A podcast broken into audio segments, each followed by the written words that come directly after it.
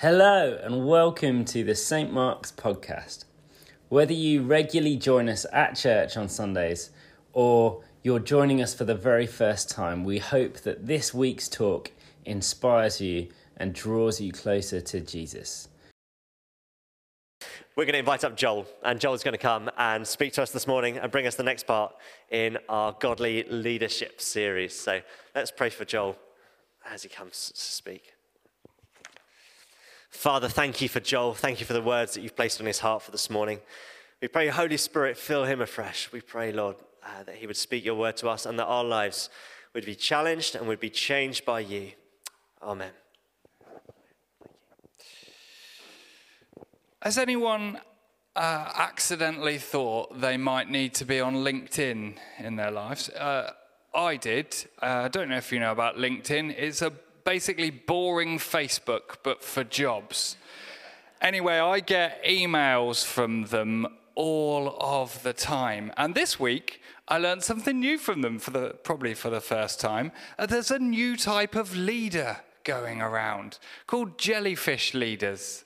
Uh, a jellyfish leader, if you didn't know, which I doubt you read constant emails from LinkedIn, so you probably don't. Jellyfish leader it survives by going with the flow and not standing out.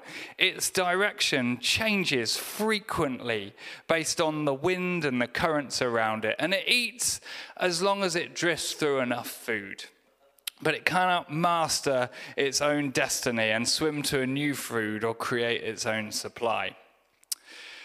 And uh, don't think this is groundbreaking insight into leadership, guys, but we are not called to be jellyfish. We're not.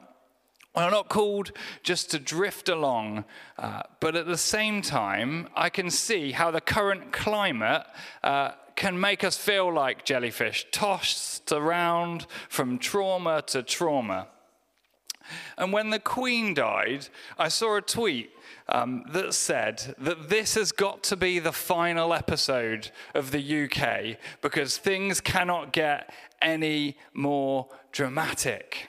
We seem to be in times so chaotic and traumatic that it feels like we're in a TV program just examine it. We've had uh, Brexit, what feels like 87 general elections and different prime ministers, the pandemic, uh, a massive awakening of racial injustice, which just keeps on resurfacing. First, it was George Floyd, and then it was the English footballers. And this week, uh, Chris Kaba was shot dead, a black unarmed man shot dead in London. Uh, and then we've got climate change, and then we've got the war in Europe, then we've got the cost of living crisis. One thing after another. And the only thing throughout all of that that was stable and consistent and reliable and just all around lovely was the Queen. And now she's gone. Even if you didn't like the monarchy, you cannot argue that the Queen, when put in a position from birth, did the best with the cards she'd been dealt. And don't get me wrong, they're very good cards, but she dealt with them the best she could. She played a good hand. And I'd agree with that tweet that said it feels like the finale, the final straw in an exhaustive list of things that you hope are the worst thing that will happen. I believe, and I'm not that old, despite the fact that my hair has decided it's no longer with me, but I feel like in my life there's not been a more turbulent and trying time. And what's more amazing than all of that is that the church's response in times of trouble, the Christian way, is not to run away, but to run towards. There's something within Christians, a heroic urge. Join, pray, serve, give, sacrifice, love. Way back in Rome, uh, in 165 to 180 AD, the Antonine pandemic. Yeah, that's right. You thought you were the only people who had a pandemic. There was another one, a cooler one, an earlier one. The Christians during that time were marked by not running away, but moving into the midst of the plague. They were known for their love of people. They didn't run away from it. And that just has not changed in Christianity. The Queen died, and after about 30 seconds, it seemed like, churches across the country responded, hosting services and vigils and spaces for people to gather and process their mourning. They even went up and down that 14 hour queue and prayed for people and encouraged them as they stood there doing their British duty of queuing. And do you know what? In all of those traumatic events, God has called and entrusted you to lead in this moment. God, who has arranged the complete timeline of human history, has determined the very point that you would all enter it and the exact place where you would be right now. And when He's drawing out your destiny, within humanity's story.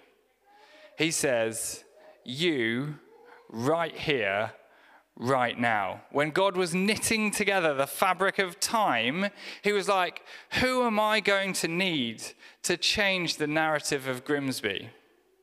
Who is up for the challenge of making people feel the love of God? Who will learn to live their lives like Jesus and commit their lives to the transformation of society.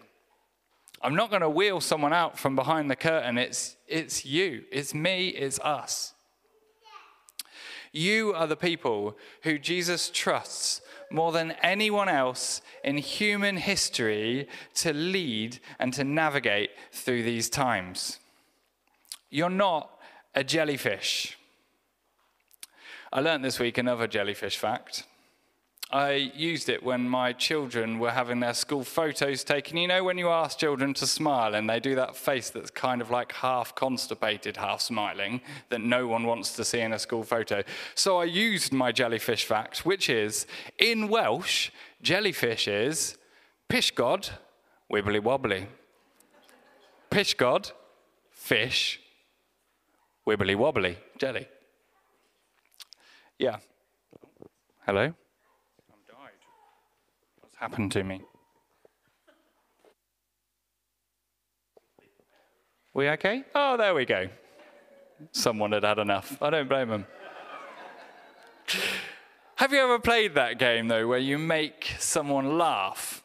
I used to play it in my family uh, as kids journeying all the way to France in a car, we used to try and make everybody laugh, and everybody could make everybody laugh. Pretty much, my mum was very easy. I laugh at pretty much anything, so I was very easy. But my dad was invincible. He was undefeated. He never laughed. No matter what we did, he would just carry on, stern face.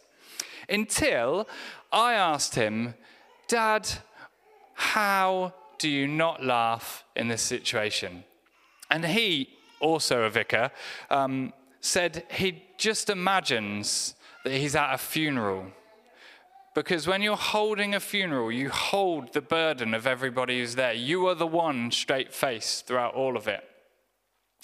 And the next time we played the game, I made him absolutely lose it and laugh for about five minutes because I opened with, You're at a funeral.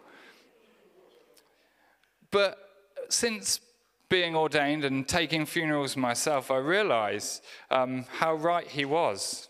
You do hold the burden of everybody who gathers in that space. Sometimes it's immediate, but sometimes it's a delayed response, and you kind of feel like you need to lie down. Or uh, one of my vicar friends always goes to Sainsbury's and buys new shirts, and um, there's something within you that, having held all of that burden, needs a release, needs a break of that stress cycle. And it's hard.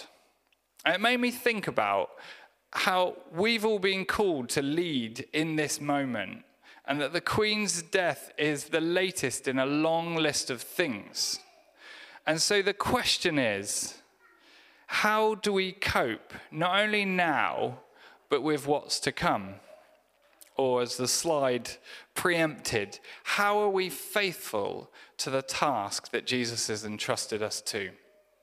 And I think there are three big challenges to the call. The first is the temptation to say, nope, no, it's not me. Like when I called you all leaders and pointed at you, you might have sat there and go, no, no, not me. And what's great about this is there are so many people in the Bible that say no all of the time. But my favorite, my favorite of all is Gideon. Let me tell you about Gideon. In Judges 6, um, I think we've got this on the screen, it says, uh, the angel of the Lord came and sat down under the oak in Ophrah that belonged to Joash the Abiezrite, where his son Gideon was threshing wheat in a winepress to keep it from the Midianites. To give you the context of this, here is how you thresh wheat. There's a picture of a sign of a, a picture of a wine press, hopefully. Um, it's just a big hole. Yeah, there you go. There's an old wine press.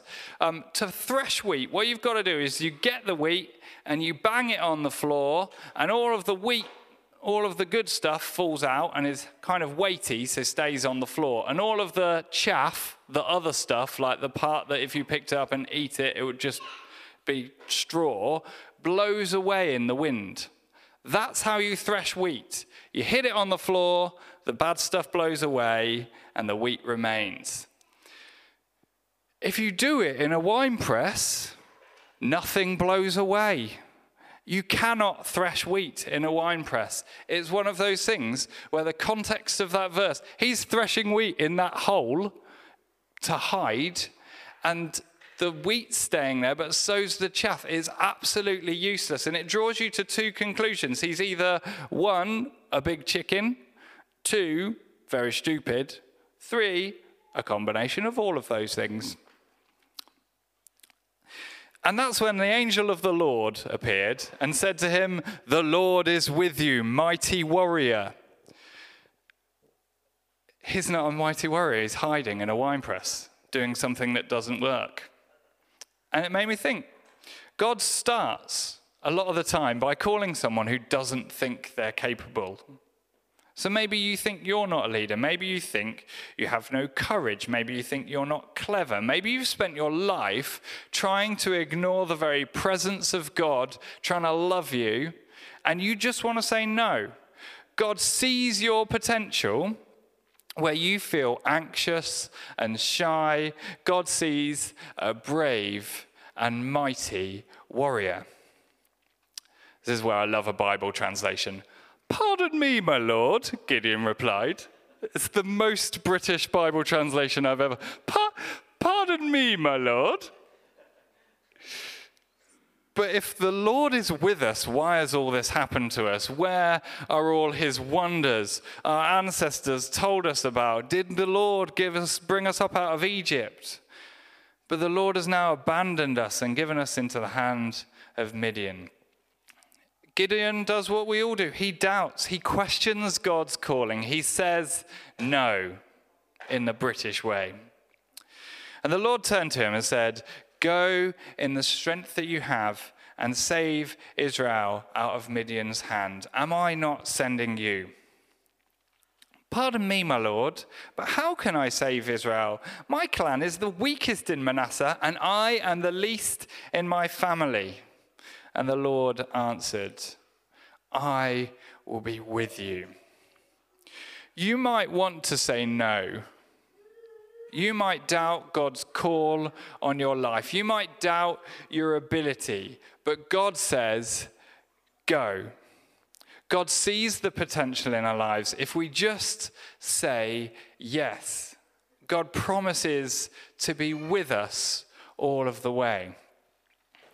Let us be a church that says yes when we want to say no. Instead, we trust God and we go. And read ahead. Works out well for Gideon. So that's the first challenge. The second challenge is best described by the film Up. There should be a picture of a dog. He's called Doug. There you go. Um, in the film, this dog can talk, and in the middle of sentences, he goes, Squirrel! And then he carries on. He'll just be talking away, and then squirrel! Something else distracts him, and off he goes. Distractions come along in life, no matter what they might be, whether it be a squirrel or something more important, and that can put us off following that call. And one of my uh, favorite examples of jealousy in the Bible is when um, is with Saul and David. Uh, in 1 Samuel, it says, David did everything Saul sent him to do. He did so well that Saul gave him a high rank in the army. That pleased Saul's army, including his officers.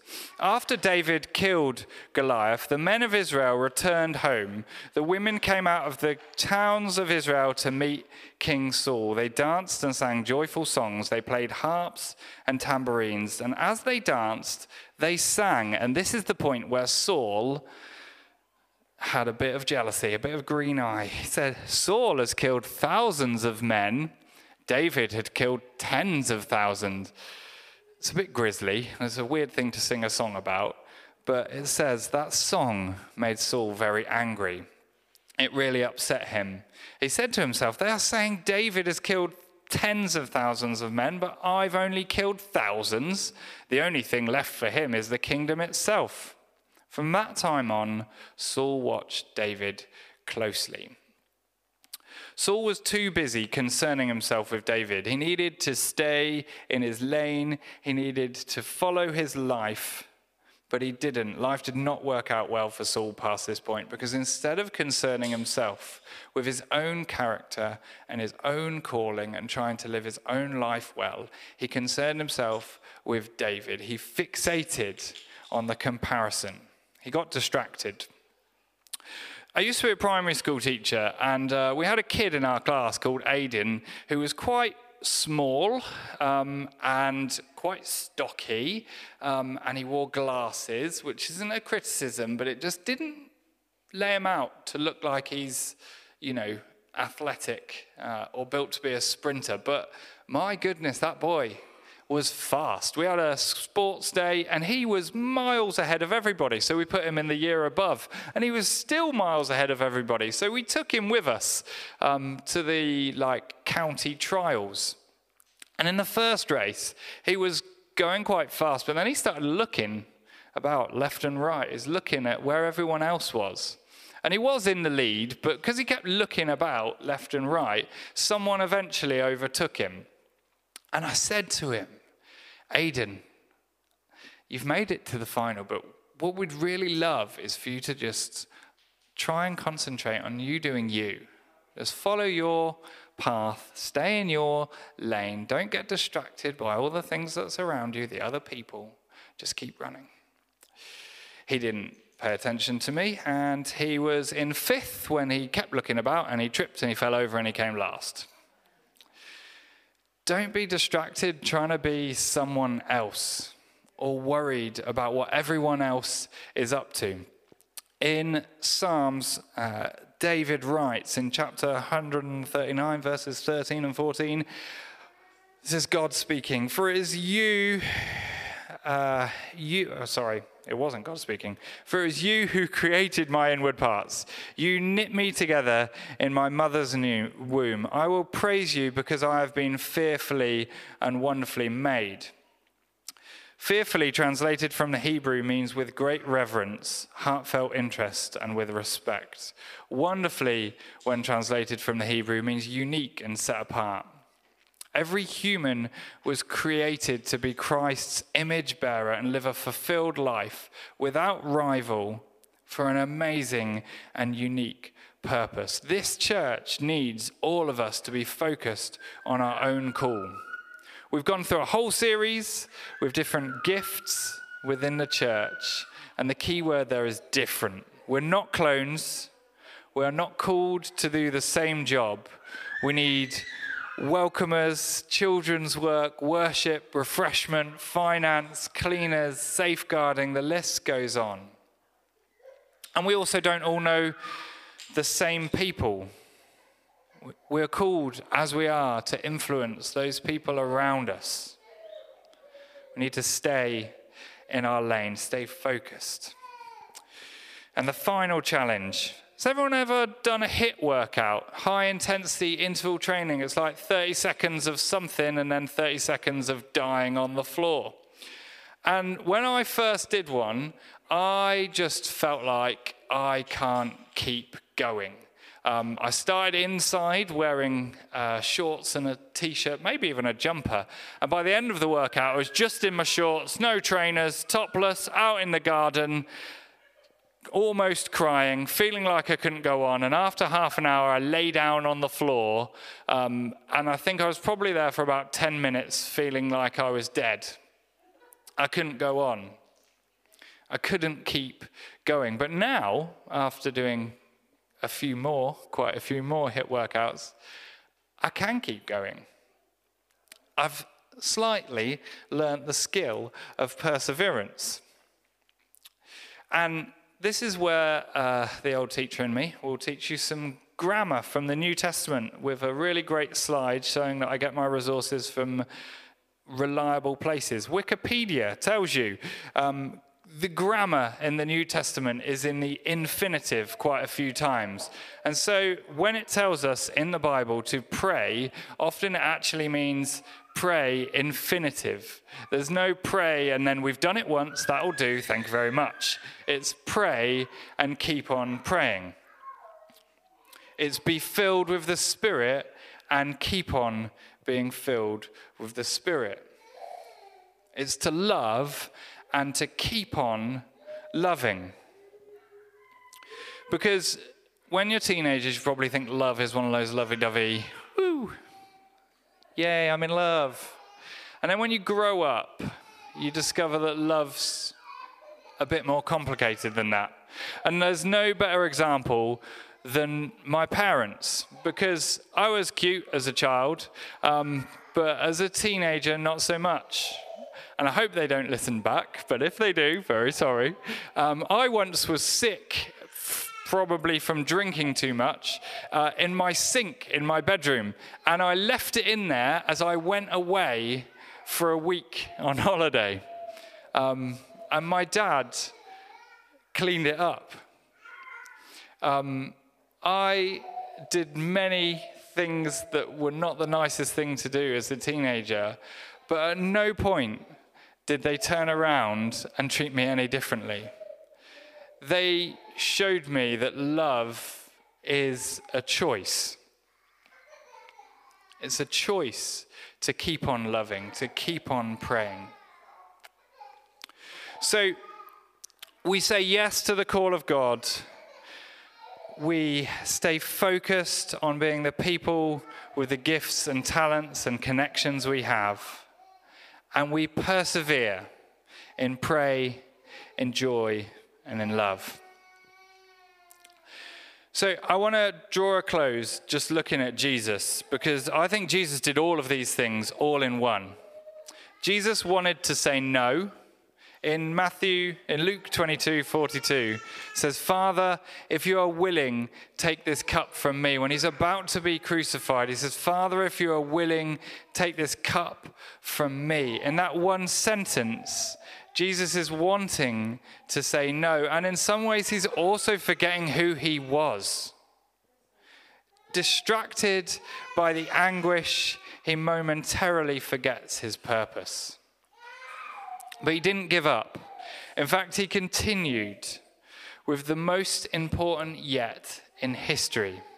He says, Yet not my will, but yours be done.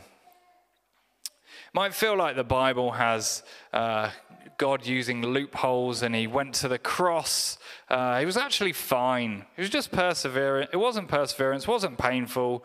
Um, but if you follow on to Luke 22 44, in the next few verses, you see the extent of the burden that Jesus carried with him to the cross.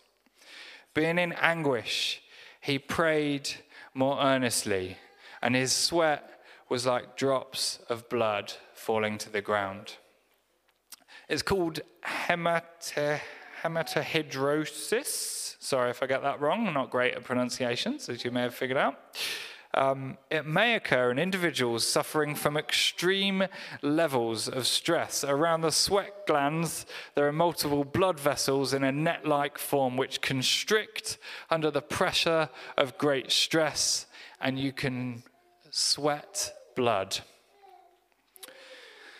It made me think whatever pressure we feel from the continued burden of leading the response to the turmoil around us, is it important to remember that Jesus not only has felt the same, but he carried all of that burden with him to the cross.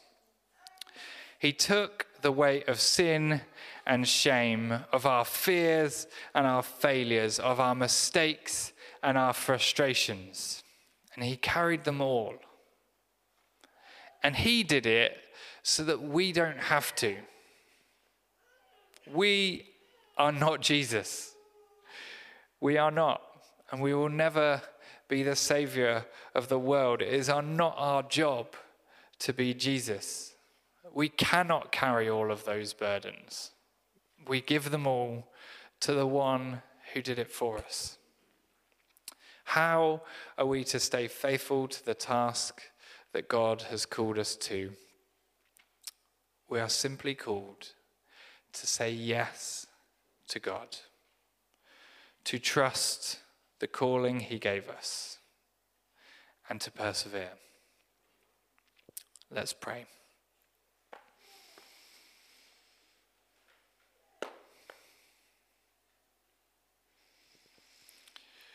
Come, Holy Spirit.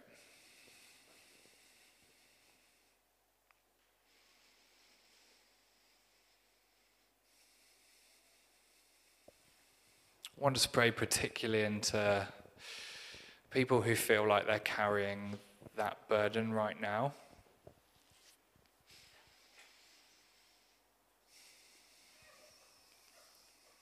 I want to pray that God would fill us maybe put out your hands as a way of saying, I'm going to receive this blessing. Ask God to fill us with the Holy Spirit, fill us with a sense of freedom that this burden isn't ours to carry.